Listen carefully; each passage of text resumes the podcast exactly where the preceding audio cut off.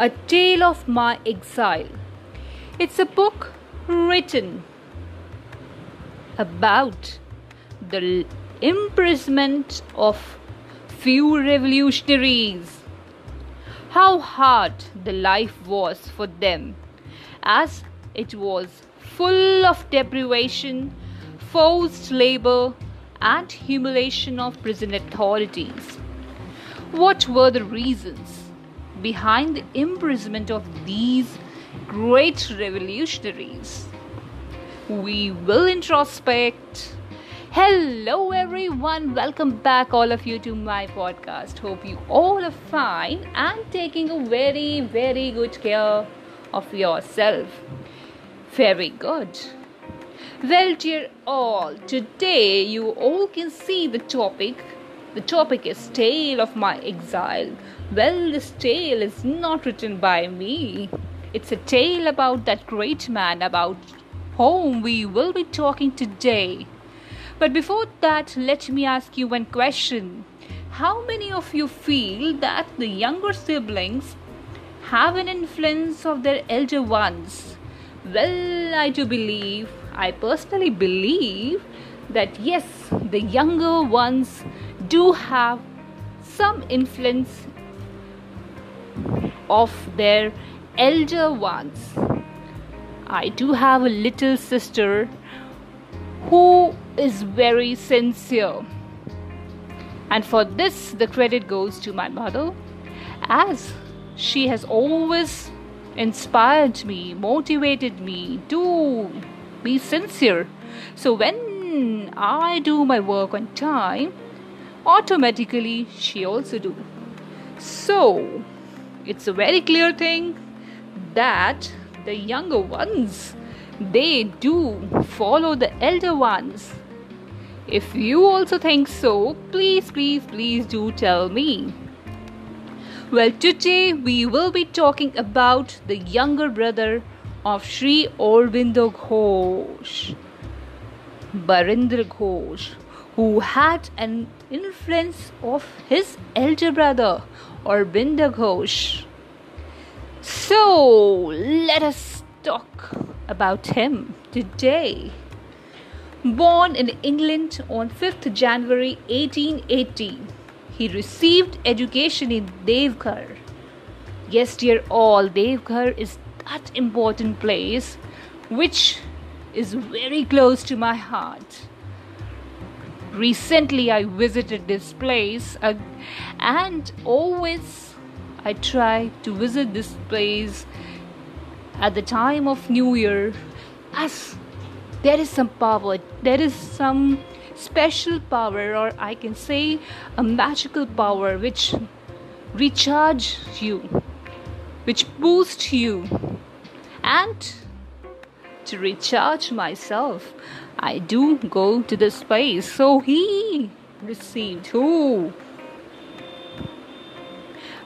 Barindra Ghosh. He received education in Devghar and military training from Baroda, right? He published Bengali Patrika Yugantar in the year 1906. Along with Jatindra Mukherjee, he became instrumental in recruiting young revolutionaries. So you can just imagine that at that time he was doing such great work. Maniktala in Kolkata. This place emerged as a secret place where the revolutionaries used to manufacture bombs and collected arms and ammunition. And we all know Alipore bomb case was India's first large scale state trial in which a plan was there by these revolutionaries to assassinate the chief presidency magistrate D. H. King Ford of Muzaffarpur, and the task was given to Khudiram Bose and Prafulla Chaki. They threw the bombs on the vehicle coming out of the magistrate home on April 30, 1908 the magistrate could not be killed, but two British ladies were killed. And due to this, Khudiram Bose was arrested. Prafulla Chaki committed suicide. this was really very bad and disappointing. Sri Aurobindo, It's a Bengali tone. The word, the name itself is Bengali, so automatically I started pronouncing that way. Sri Ghosh and B.K. Ghosh and other revolutionaries were imprisoned for waging the war against the king. And from here, their cellular jail journey in Andaman started. And here, all the stories which we are having in this book, Tale of My Exile, is there. And he was being released in the year 1920 he returned to Kolkata in the year 1929. So you can just think that after being released from the jail, what he did, he was there in the Pondicherry and he was there in Aurobindo Ghosh ashram and he was influenced by the sadhana, the spirituality prevailing over there. He returned to journalism again. In the year 1933, he started an English weekly, The Dawn of India. He was associated with the newspaper The Statesman, and in 1950 he became the editor of Bengali daily Dainik Basumati. So, in short, I can say very clearly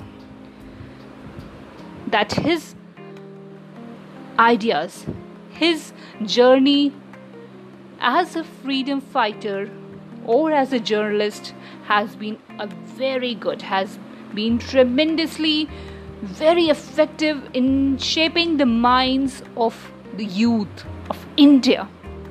Isn't it? He died on 18 April 1959, and that is why I took up this topic for the day. So we should pay our salute, or I can say we should salute this man who set an example for others to follow. Sadhana is towards creating a sense of inner fulfillment where there is no need to lean on anyone anymore. Sadguru, Sadguru said this very clearly, and he, this sadhana helped him to revive again, and that is why he took up the journalism again, and finally he he paid attention to his inner thoughts. And we should follow, we should listen to our inner thoughts for the contentment in our lives. Stay connected with me to know more. Till then, take very good care of yourself and bye bye.